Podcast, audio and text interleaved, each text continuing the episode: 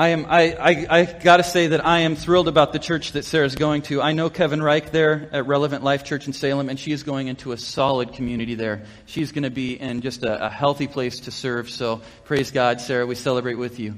Um, right now, we are gonna release the kids up to kids' church. So kids, have a blast. I, I'm sure there's not gonna be a bit of candy, so don't, don't go with any expectation. It's probably gonna be very, very disappointing. Have a blast, kids.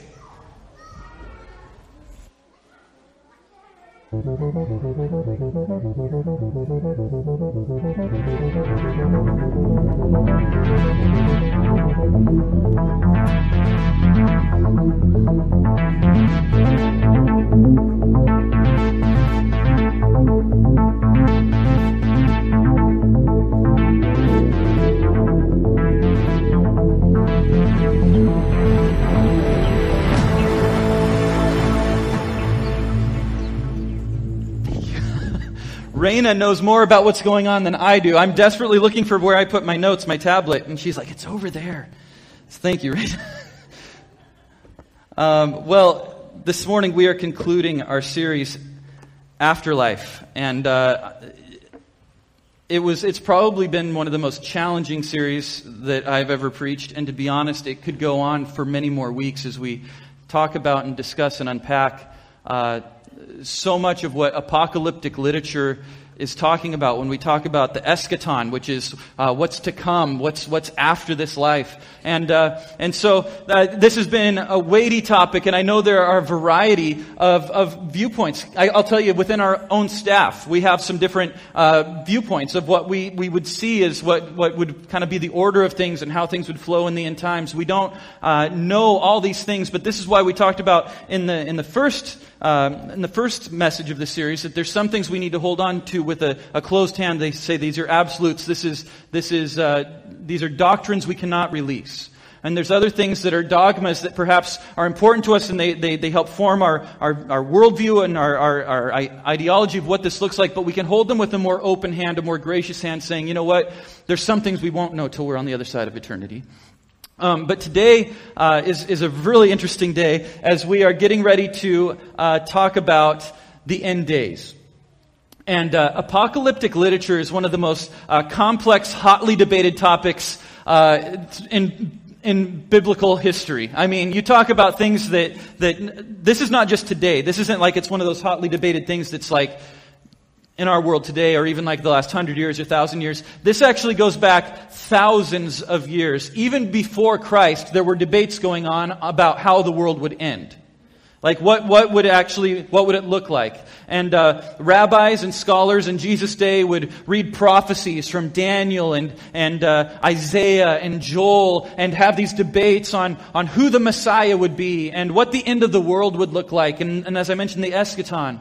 And, and it's crazy stuff. I mean, if you look in the book of Revelation, there is some crazy stuff. Tolkien doesn't ha- hold a candle to the stuff that this stuff talks about. You read Lord of the Rings, it has not, there are dragons with seven heads. There, there are, there are beasts coming out of the sea that have ten horns coming out of their heads. There are apocalyptic horsemen coming down from the sky. There are demon locusts. What? There are demon locusts. There are angels that it says are literally covered in eyeballs. Even under their wings, they're covered in eyeballs. This is crazy stuff.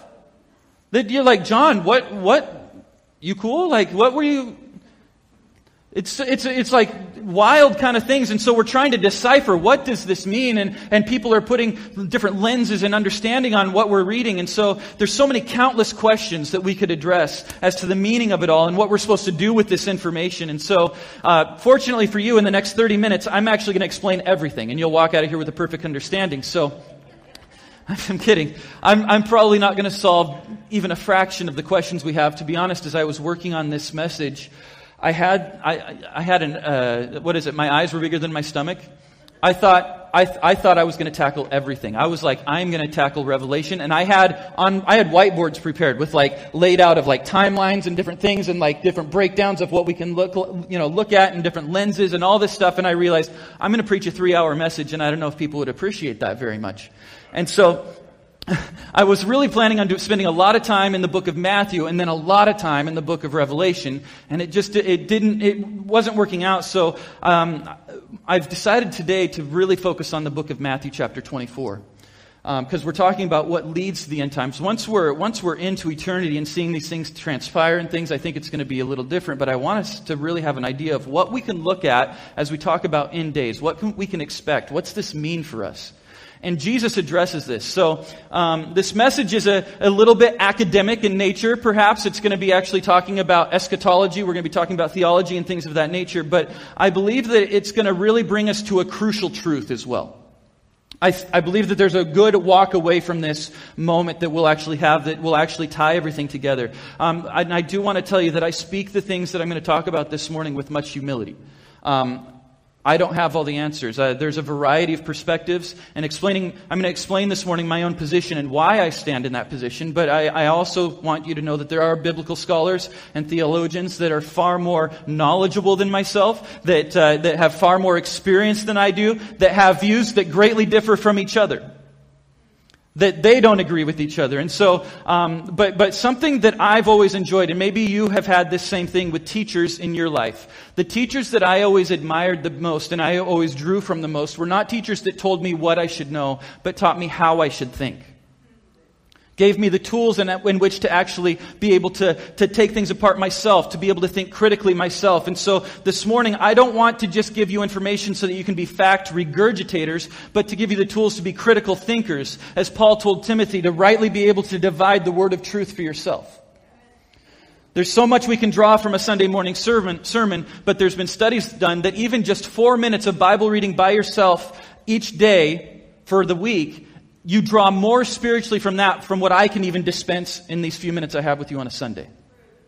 And so I want to be, you to be able to, to, to, take these things and these concepts and be able to be able to look critically into Scripture and to have wise uh, means of, of dissecting and being able to understand what we're reading. So so, as I mentioned this morning, we're going to be primarily looking at one section of Scripture, and it's not from Revelation, which I was planning on the whole time going Revelation, but as I said, we're going to the book of Matthew. So, if you have your Bibles, open them with me to the book of Matthew, chapter 24. You can go to the Bible app, and uh, if you click on, uh, I believe it's events or something like that, um, you can find the, the event right there, which has all our verses in there. You can follow along as well. The Bible app is the first app that comes up in your app store if you search Bible. It's the very first one, and uh, you can fo- follow along with us there.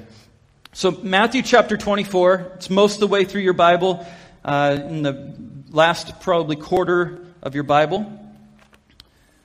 And it's at the end of Jesus' life. Jesus' life is very interesting because as he has his disciples, he has three years with his disciples, and in this last year they are slowly making their way towards Jerusalem.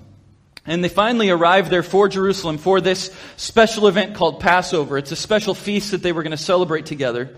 And it's a, it's a really a spiritual pilgrimage that they're taking. This is a very exciting moment. And so here's what it says in Matthew chapter 24, verse 1. Uh, just a minute, let me open my, get myself there. It says, As Jesus was leaving the temple grounds, his disciples pointed out to him the various temple buildings. In the parallel uh, Gospel of Mark, it says that uh, the disciples said, Teacher, look at these magnificent buildings. Look at how impressive uh, look at the impressive stones in the walls. Now, the disciples were in awe because they were good old country boys. They were from, they were from Galilee. They were from the lake. They were from upriver. They were, they were, they were not used to the big city. Um, I remember in eighth grade when I went to New York and I just couldn't fathom that they could build a building so tall. And that's the kind of fascination they were looking at the temple with. They were, they were going, teacher, look at the size of the blocks in this. It's enormous. Can you believe this, Jesus? And Jesus responds to them by saying, or I'm going to, actually before I go on there, so, so they were, they were in, they actually had good reason to be in awe. Um, Herod's temple that they were at was one of the wonders of the ancient world. It was amazing. It took nearly a century to build it and it covered an area larger than 15 football fields. It was one and a half times the size of our U.S. Capitol building. And this, this, this is actually a scale model that's been built um, in Jerusalem. And this scale model itself is about half a football field. It's still pretty cool looking. But you can see the size and scale. That door down at the bottom, people would maybe go up a third of the way on that door. You can see the size of the columns and the pillars. This place was enormous. That, that area with the red roof right there, that would have been the area where Jesus cleared the temple. That would have been where the money changers and the people selling goods and things would have been at. And so for the last week, Jesus has been in this temple complex on the Temple Mount, uh, teaching, having confrontations. There's been all kinds of things going on for this last week, and they're walking out what is probably that lower door there, and the disciples are just marveling at this incredible piece of architecture. They're like, look at this Jesus. And Jesus responds to his disciples, and he says, Do you see all these buildings? I tell you the truth, they will be completely demolished. Not one stone will be left on top of another. Now, the temple was massive.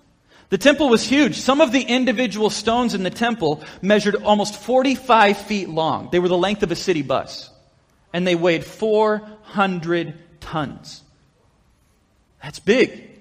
So, so Jesus says, I'm telling you something, that these stones won't even be left on top of each other. And this, this just, this was unthinkable to the disciples. That's impossible. They literally couldn't fathom that something like that could happen. How do you destroy something you can't even move? And so, so this was just, it didn't connect with them. So moving on, it says later Jesus sat down on the Mount of Olives. So they come down out of the, out of the temple there, up, up onto the Mount of Olives, which actually looks over this area.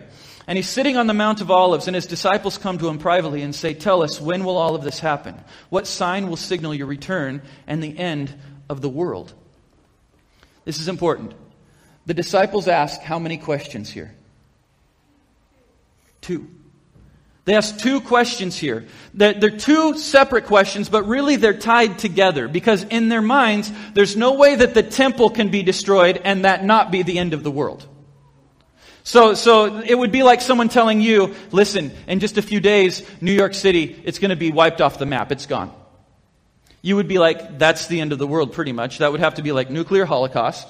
That would have to be like an asteroid hits the earth. You know, if they predicted that the New York was going to be gone, there's like a tsunami that just takes everything out. Something crazy has to happen to wipe out an entire thing like that. So they tied these questions, really, they were, they were tied together. They were, they, this is apocalyptic end of the world type stuff. The, the temple was the center of their world.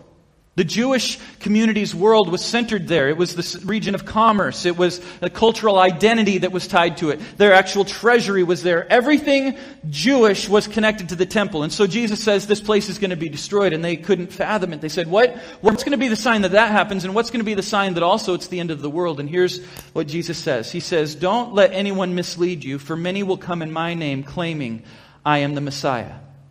They will deceive many, and you will hear of wars and threats of wars, but don't panic.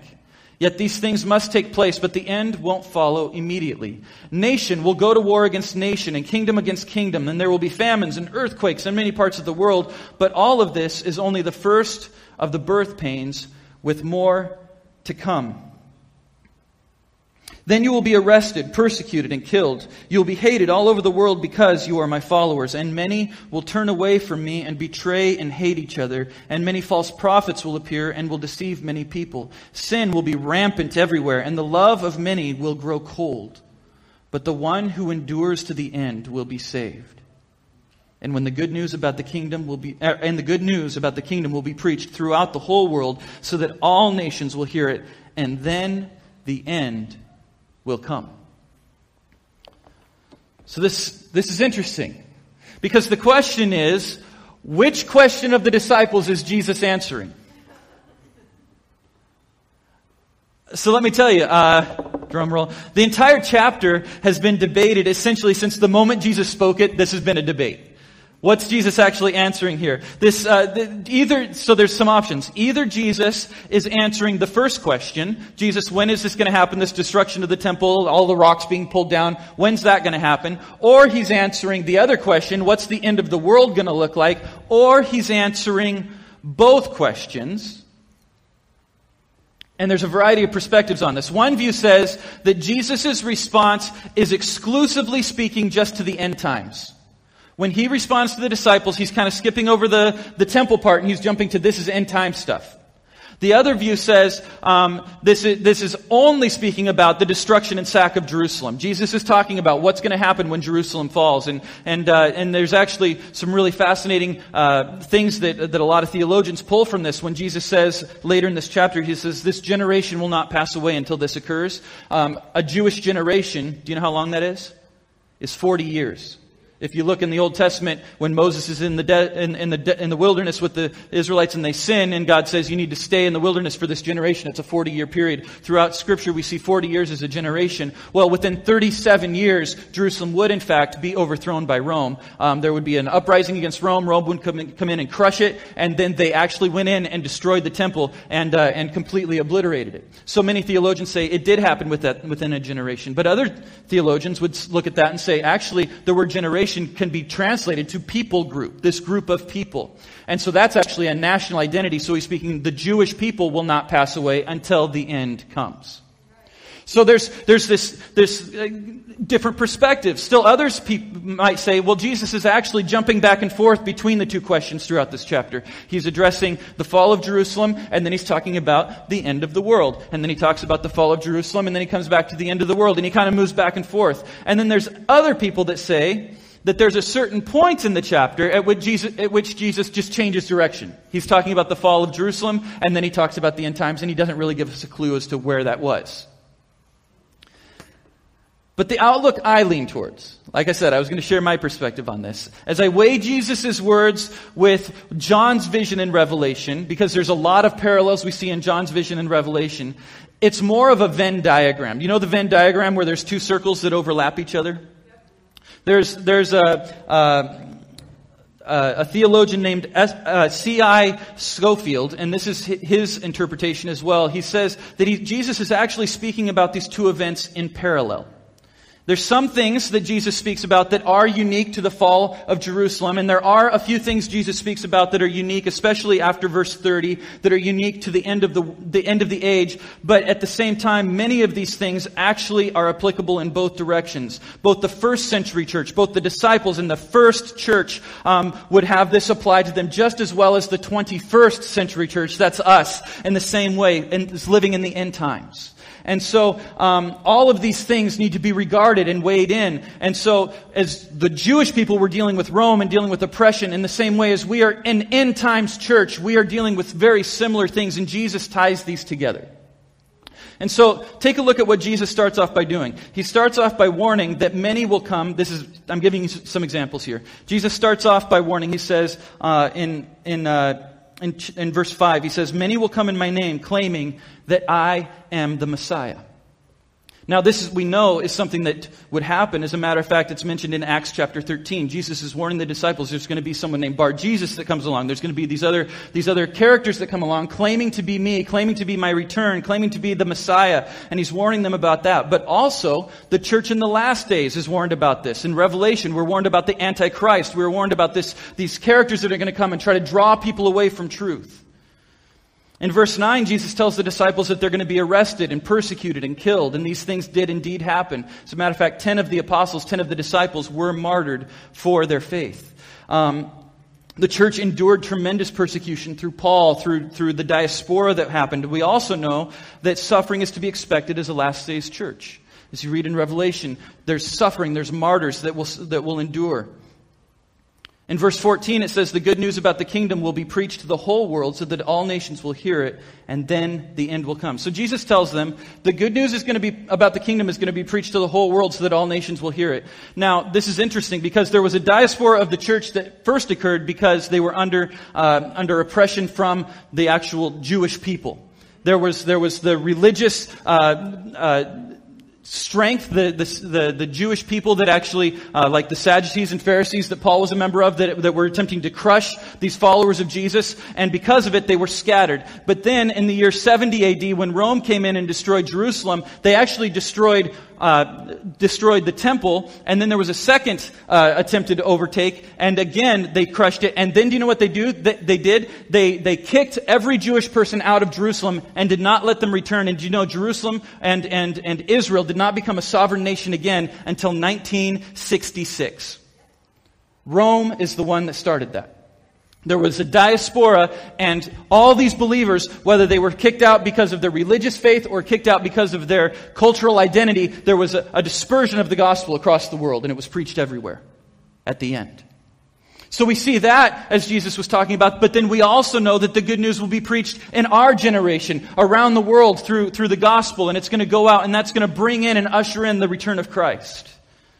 So, all this to say, this commission, we are the commissioned church. Just in the same way Jesus told the disciples, one day there, there, there, will be a time where there's a dispersion, dispersion of the gospel. It's going to go to every corner of the known world. The Jews are going to be sent to, to Rome. They're going to be sent to Carthage. They're going to be sent around everywhere. They're going to be sent to, to, to Asia Minor.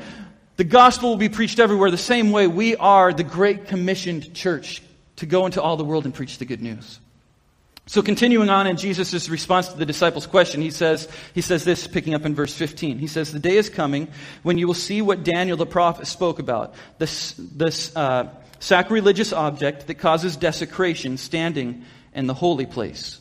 Reader, pay attention. Then those in Judea must flee to the hills. A person out on the deck of a roof must not go down in a house to pack. A person out in the field must not e- return even to get a coat. This is a segment that I would think in that Venn diagram would definitely be on the side of especially focusing on what Ju- uh, Israel was going to face soon, what the Jewish people were going to face soon. There was going to be this, uh, this incredible uh, oppression that comes on. Those in Judea are going to need to flee. A person um, that's at their home needs to get out of town. Um, but he talks here about a desecration standing in the holy place. And you notice that Matthew has a little aside. Do you see the, the parentheses there? He stops using the quotes for Jesus, and Matthew kind of throws, his, his, throws in his own little note there. He's like, hey, by the way, reader, pay attention to this. Check this out. And he wants you to go read what Daniel actually says. And so if we actually go and jump to what the book of Daniel says, it says this. It says, his army will overtake the temple fortress, pollute the sanctuary, put a stop to the daily sacrifices, and set up the sacrilegious object that causes desecration.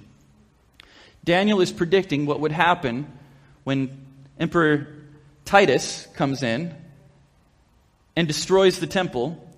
And it's a very interesting thing that happens there because this Jewish revolt happens, happens against the occupation. It starts in 66 AD and concludes in 70 AD. And, uh, and the Jewish historian Josephus, who's not in the Bible, he's a historian, he wrote that there's an estimated 1.1 million non combatants that died in this war.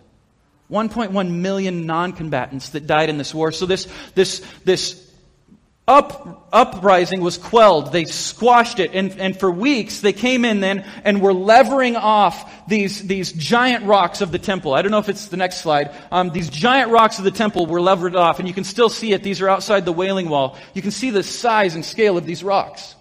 The disciples, this is what the disciples couldn't believe would happen. They're like, this, this is impossible. These rocks are too enormous. But the Romans came in with all their technology and all their manpower and their might, and they, they systematically, over weeks' time, pushed these rocks over the edge and destroyed the temple. But before they did, they came into the holy place to the, to the altar that was dedicated to God for sacrifices to God. And there they made sacrifices to their own Roman gods on the altar that was to the one God. And the altar was desecrated in that time. And so, and so we see this, this moment of, of, of, very specific where, where Jesus is speaking to this moment. And it's, it's an incredible thing because last year, actually, Hosanna and I were able to visit Rome. And um, uh, Pastor Todd and Christine mentioned this the other day at the seniors event. They got to show pictures of their trip to Rome. This is the arch right here that is um, the Arch of Titus. And so whenever a uh, conquering uh, a conquering Caesar would come in, they would get to build a, an arch to celebrate their victory. And as a matter of fact, if you walk through that arch, you, uh, the other direction, you literally are right at the Colosseum. You're like a couple hundred yards from the Colosseum. It's incredible. And so then they'd march their army through that arch and they'd march their slaves through that arch and declare their victory. And so this arch was erected after uh, Titus destroyed the Jewish rebellion. And inside there are reliefs that have been carved that are still there to this day, 2,000 years later. And it's incredible. This relief is on the wall and it shows them carrying away the articles from the temple. You can see there, there's a menorah that they've got in their hands, and they've got slaves behind them. And so this, this depicts what his victory uh, over the Jewish people was. And so all of this happened, this culmination of events. And the temple was desecrated, and, and this is what Jesus was pointing to. And then, if we move down, though, to verse 30, there's a, there's a, a shift. So, as I said in this Venn diagram where Jesus is speaking about the end days, but he's also speaking about uh, what was happening in their day, in verse 30 it says, And then at last, I feel like there's a break here in the, in the text. He says, And then at last, the sign that the Son of Man is coming will appear in the heavens, and there will be deep mourning among all the peoples of the earth. And they will see the Son of Man coming on the clouds of heaven with power and great authority. And he will send out his angels with a mighty blast of the trumpet, and they will gather his chosen ones from all over the world, from the farthest ends of the earth and heaven. Now learn a lesson from the fig tree. When its branches bud and its leaves begin to sprout, you know that summer is near. In the same way, when you see all these things, you can know his return is very near, right at the door. I tell you the truth, this generation will not pass from the scene until all these things take place. Heaven and earth will disappear, but my words will never disappear. However, no one knows the day or the hour when these things will happen, not even the angels in heaven or the Son himself. Only the Father knows. So Jesus tells his disciples, you're going to see signs that tell you the end is coming. And you're going to know it's the end of the world as you know it, and it's come, and it's not going to catch you off guard because you will have seen the indicators. It's not going to be a surprise. Um, as, as we look outside, we see a lot of orange leaves. We see a lot of yellow leaves. We see a lot of things changing out there, and we know fall is here. But we can also deduce from that winter's right around the corner.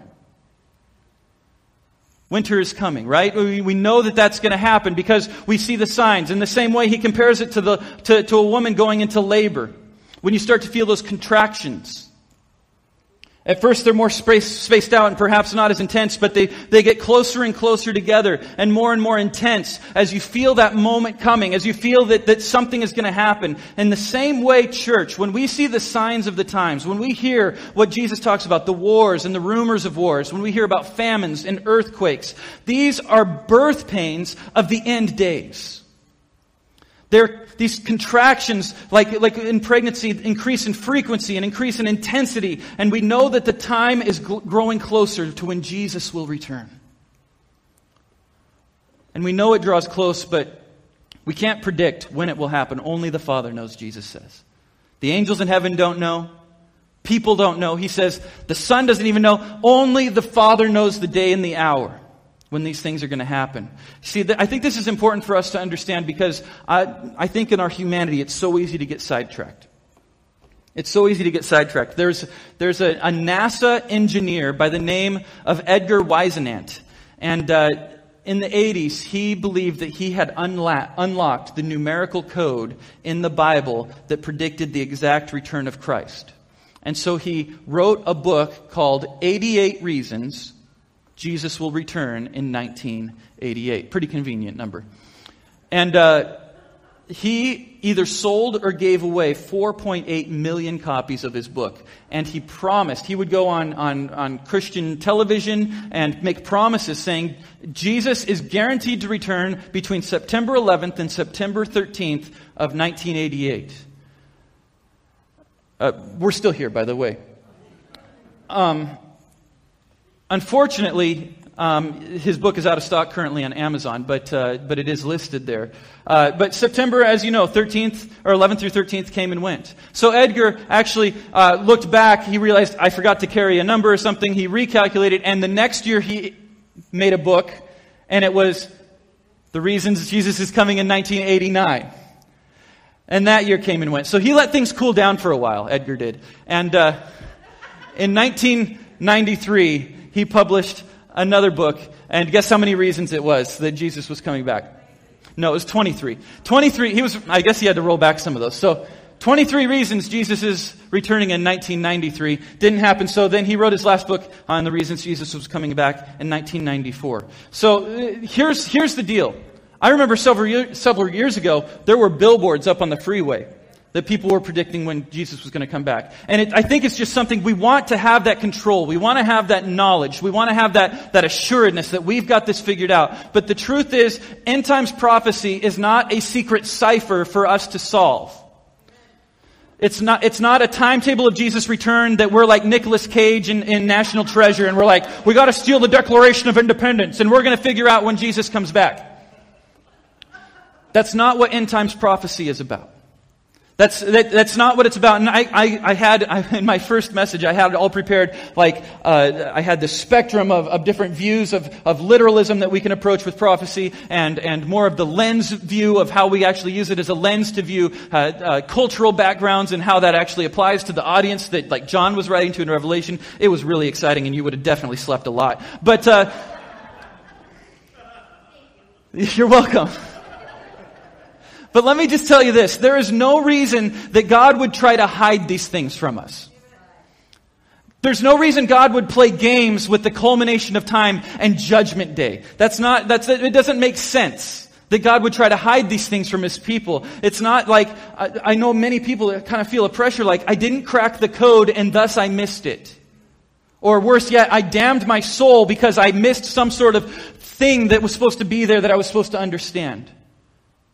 And let me tell you this, it's also so important, church. For the credibility and testimony of the church, it's important that we don't go out and start taking headlines and attaching them to prophecy and saying, see, that's it, and that's it. Can I tell you, throughout history, there are many opportunities for us to have attached Antichrist to some people. I'd say Hitler is a pretty top-notch candidate for Antichrist.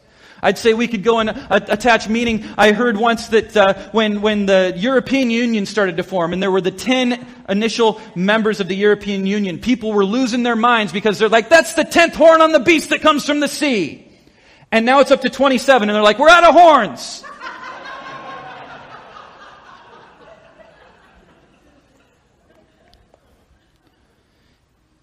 You see, when we do that, it starts to build a lot of fear behind it. It becomes a fear-based thing. Can I accidentally do this? Can I accidentally, can I miss something? Is there some sort of secret code I'm missing? But that's not what scripture is about. It's about seeing the times and knowing his return is soon and we should be busy.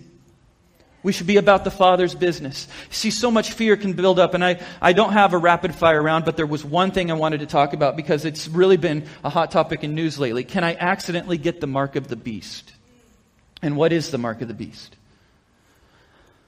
In the book of Revelation, it's interesting because as I did my study, I was like, oh, this is good stuff. There's a recurring number John uses, and that's the number seven, over and over again. He opens up writing this letter, and it's to seven churches.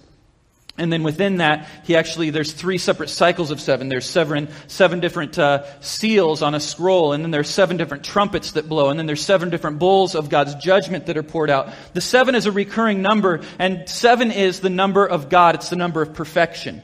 It's the number of completion. And so that's why John refers to this number over and over again. But then when he refers to the mark of the beast, he says it's the number of man, it's the number 666, and the number 666 is, is the number of incompletion. It's, it's the number of, uh, uh, of imperfection. And the mark of the beast is this. It is the anti-Shema. Now the Shema is a prayer of allegiance that's in Deuteronomy chapter 6. When in Deuteronomy chapter 6, God calls the, the, the, followers of Christ, He says that they're to bind His commandments to their wrists and then to their foreheads.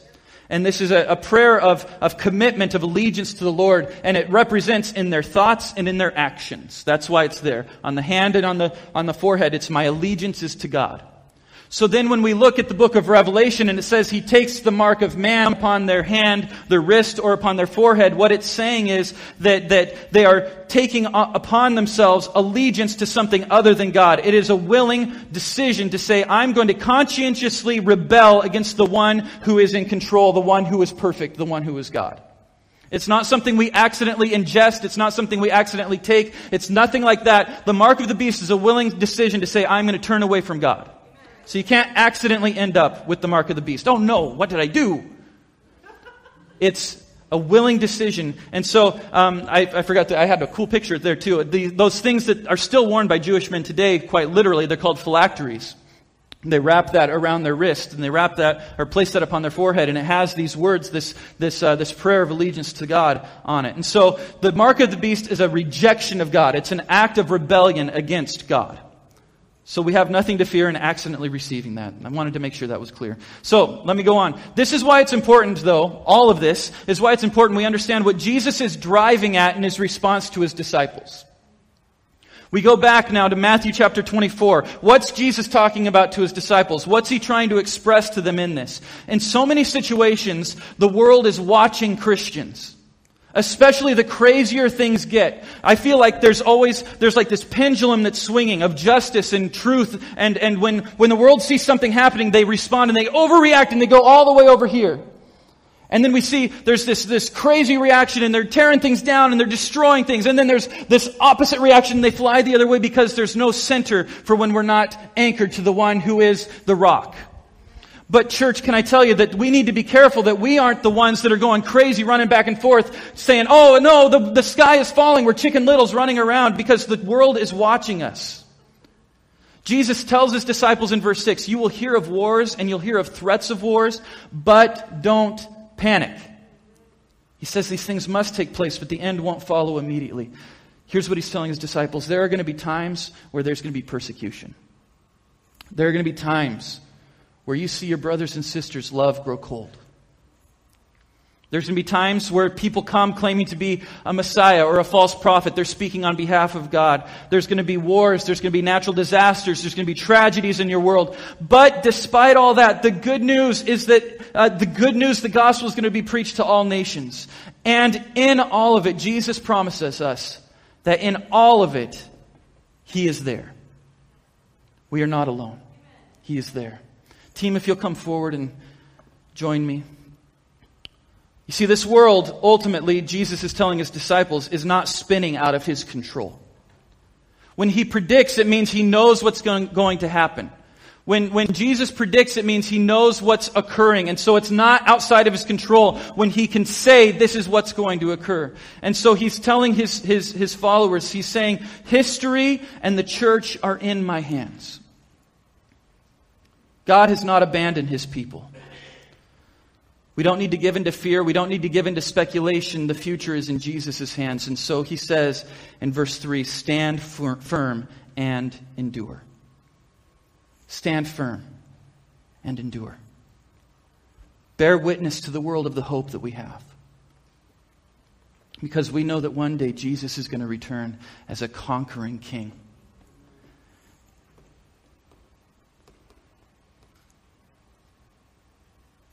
What an amazing hope.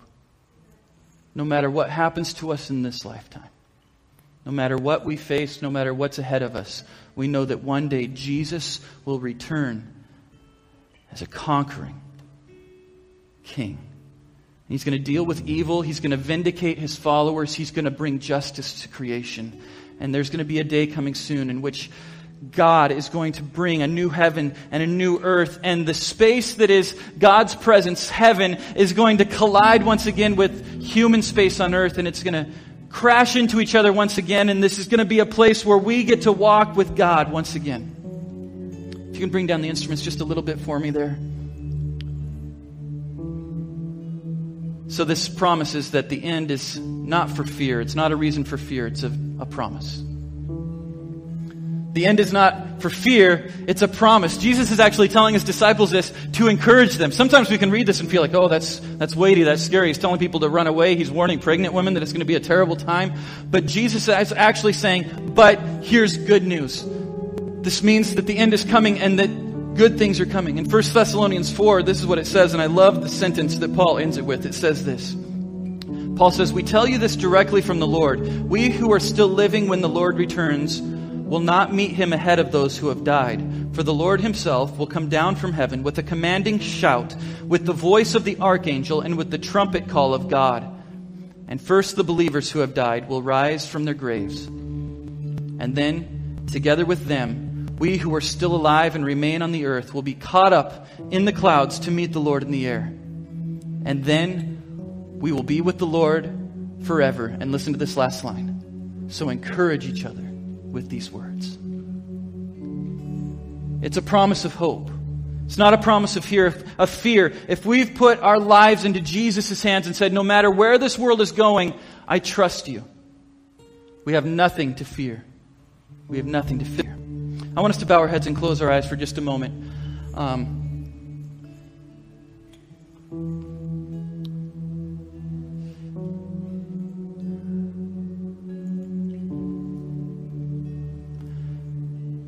History is moving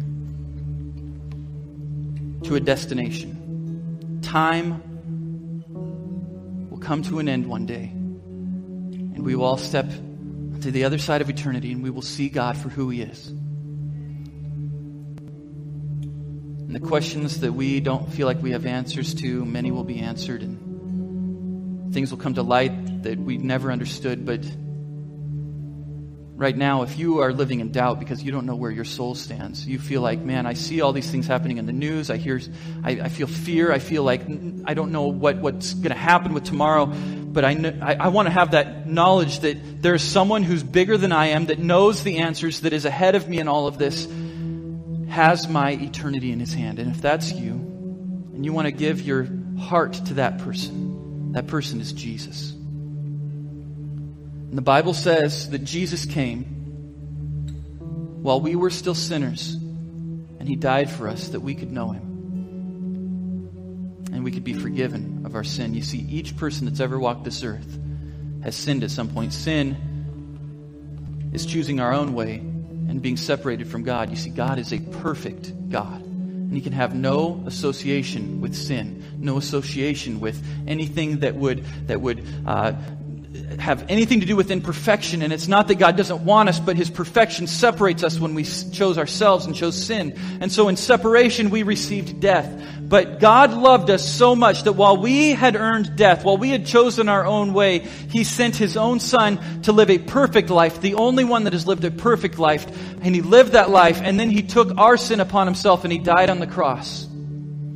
He took that sin and he took death, the death that we deserved, and he died on the cross in our place. And then when he died, all that sin was taken away, but then he didn't stay dead. We serve a risen king. We serve a God who's alive. If he stayed dead, he was just a martyr. He just died for a good cause, but he is alive. We serve a mighty risen God.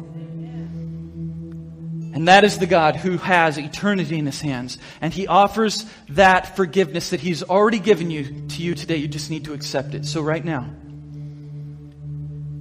if you want to give your heart to Jesus, I want to give you that opportunity. With our heads bowed and eyes closed, this is between you and God. If you're ready to give your heart to Jesus this morning, I want you to raise your hand and I want to pray with you. Raise it high. Yeah, thank you. I see that hand. Yeah. Anyone else? I see those hands. Who else? Yes, thank you. Yes. Thank you. You can put your hands down. Praise God. The Bible says that heaven celebrates when one of these lost sheep come home, he, he, he has sought you out. You are here for this specific moment in time for a reason. And this morning, we celebrate with you as you give your life to Jesus. Now, here's the deal. Part of it is giving your life to Jesus, but I don't want to make it sound easier than it is because then we are to follow him. It's a life of discipleship. He says that we are to believe in our heart, but we're also to confess with our mouth. And when we confess, we say, You are now my Lord. He now needs lordship in your life. So, right now, if that's you and you're ready to make that decision, this is not a light decision. Say, I'm ready for you to be my Lord, Jesus. I want you to pray this and repeat it after me. Everyone in the room, repeat this after me. Say, Dear Jesus, thank you for loving me and forgiving my sins. I believe that you died for me, but I believe that you rose again and that I have eternity with you, secure in your hands. I don't have to fear tomorrow because you're already there. Thank you for loving me and forgiving me and giving me a hope and a future. Today I make you my Lord and my King your name. Amen. Amen. Amen. Heaven celebrates with you this morning the decision you made to follow Jesus. Praise God. Praise God. So here's what we're going to do this morning. We're going to do our connection cards. And what I ask is when we fill these connection cards out, would you do something for me? Would you mark that you gave your life to Jesus today? Because I want to be able to connect with you and help you with those tools on what it means to follow Jesus. Get you plugged in with other people that are on the same journey together. You're not alone. There's no shame in the decision you made. It's an exciting one. I'm trusting because the rest of us didn't raise our hands. We've made that decision at some point. We're all with you in this. We're walking this together, this walk with Jesus. So let us know that you've made that decision. Um, um, even better yet, come talk to me after this service. I want to pray with you, talk with you, uh, connect with you. So let me know. Uh, I want to celebrate that with you. So right now, um, let's fill out our connection cards. You can do it by scanning with your phone, at, with your camera on your phone, that QR code right there, or going to nlcchurch.com slash connect, or you can do the paper one if you're old school. You're welcome to do the paper one. Um, so let's fill out those connection cards. Take just a moment. And our ushers are going to prepare themselves, and this morning we're going to receive our tithes and offerings. So, thank you for your giving. Um, what can I say? This is an act of worship in and of itself. I like what Pastor Ty said several weeks ago. When we can trust God with our finances, everything else is pretty easy. When we can say, God, I trust you in obedience, giving the 10% that you have called me to, and I know that you will supply for my every need, and you will bless me for my obedience. What a great thing. So let's give with joyful hearts this morning. Ushers, prepare yourselves. Let's give. Lord, we thank you so much for your goodness and your mercy and your, your, your just boundless grace that we live in. Wow. Thank you that you hold eternity in your hands, that we don't have to question and guess and speculate. But Lord, you just told us to be watching and ready, to be, to be prepared for the day that you return, to be about the Father's business. And today, Lord, we uh, give so that we could continue the, the, the bringing of the good news to your world, that your kingdom would be established here on this earth as it is in heaven, Lord. I pray that you would use this offering and that you would multiply it many times over. For those that have much, Lord, we give out of the abundance, Lord. For those that give out of the lack, Lord, I pray that a special blessing that would be multiplied and that their, their joy would be complete and that you would supply for their every need. And we thank you, Jesus, for all these things. In your name we pray. Amen. Amen. Let's give this morning.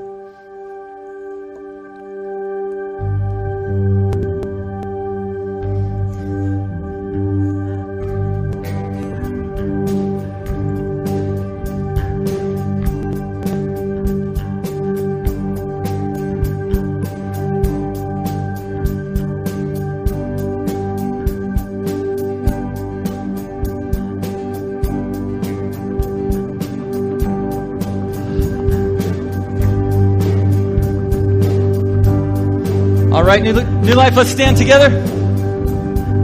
Lord, I pray you, your blessing over the, your people as we go this week. Let us have a fantastic week. Give us opportunities to share the good news uh, in each person we come into contact with, Lord. Let us be uh, your church in these last days, we pray. In your name, amen. Amen. God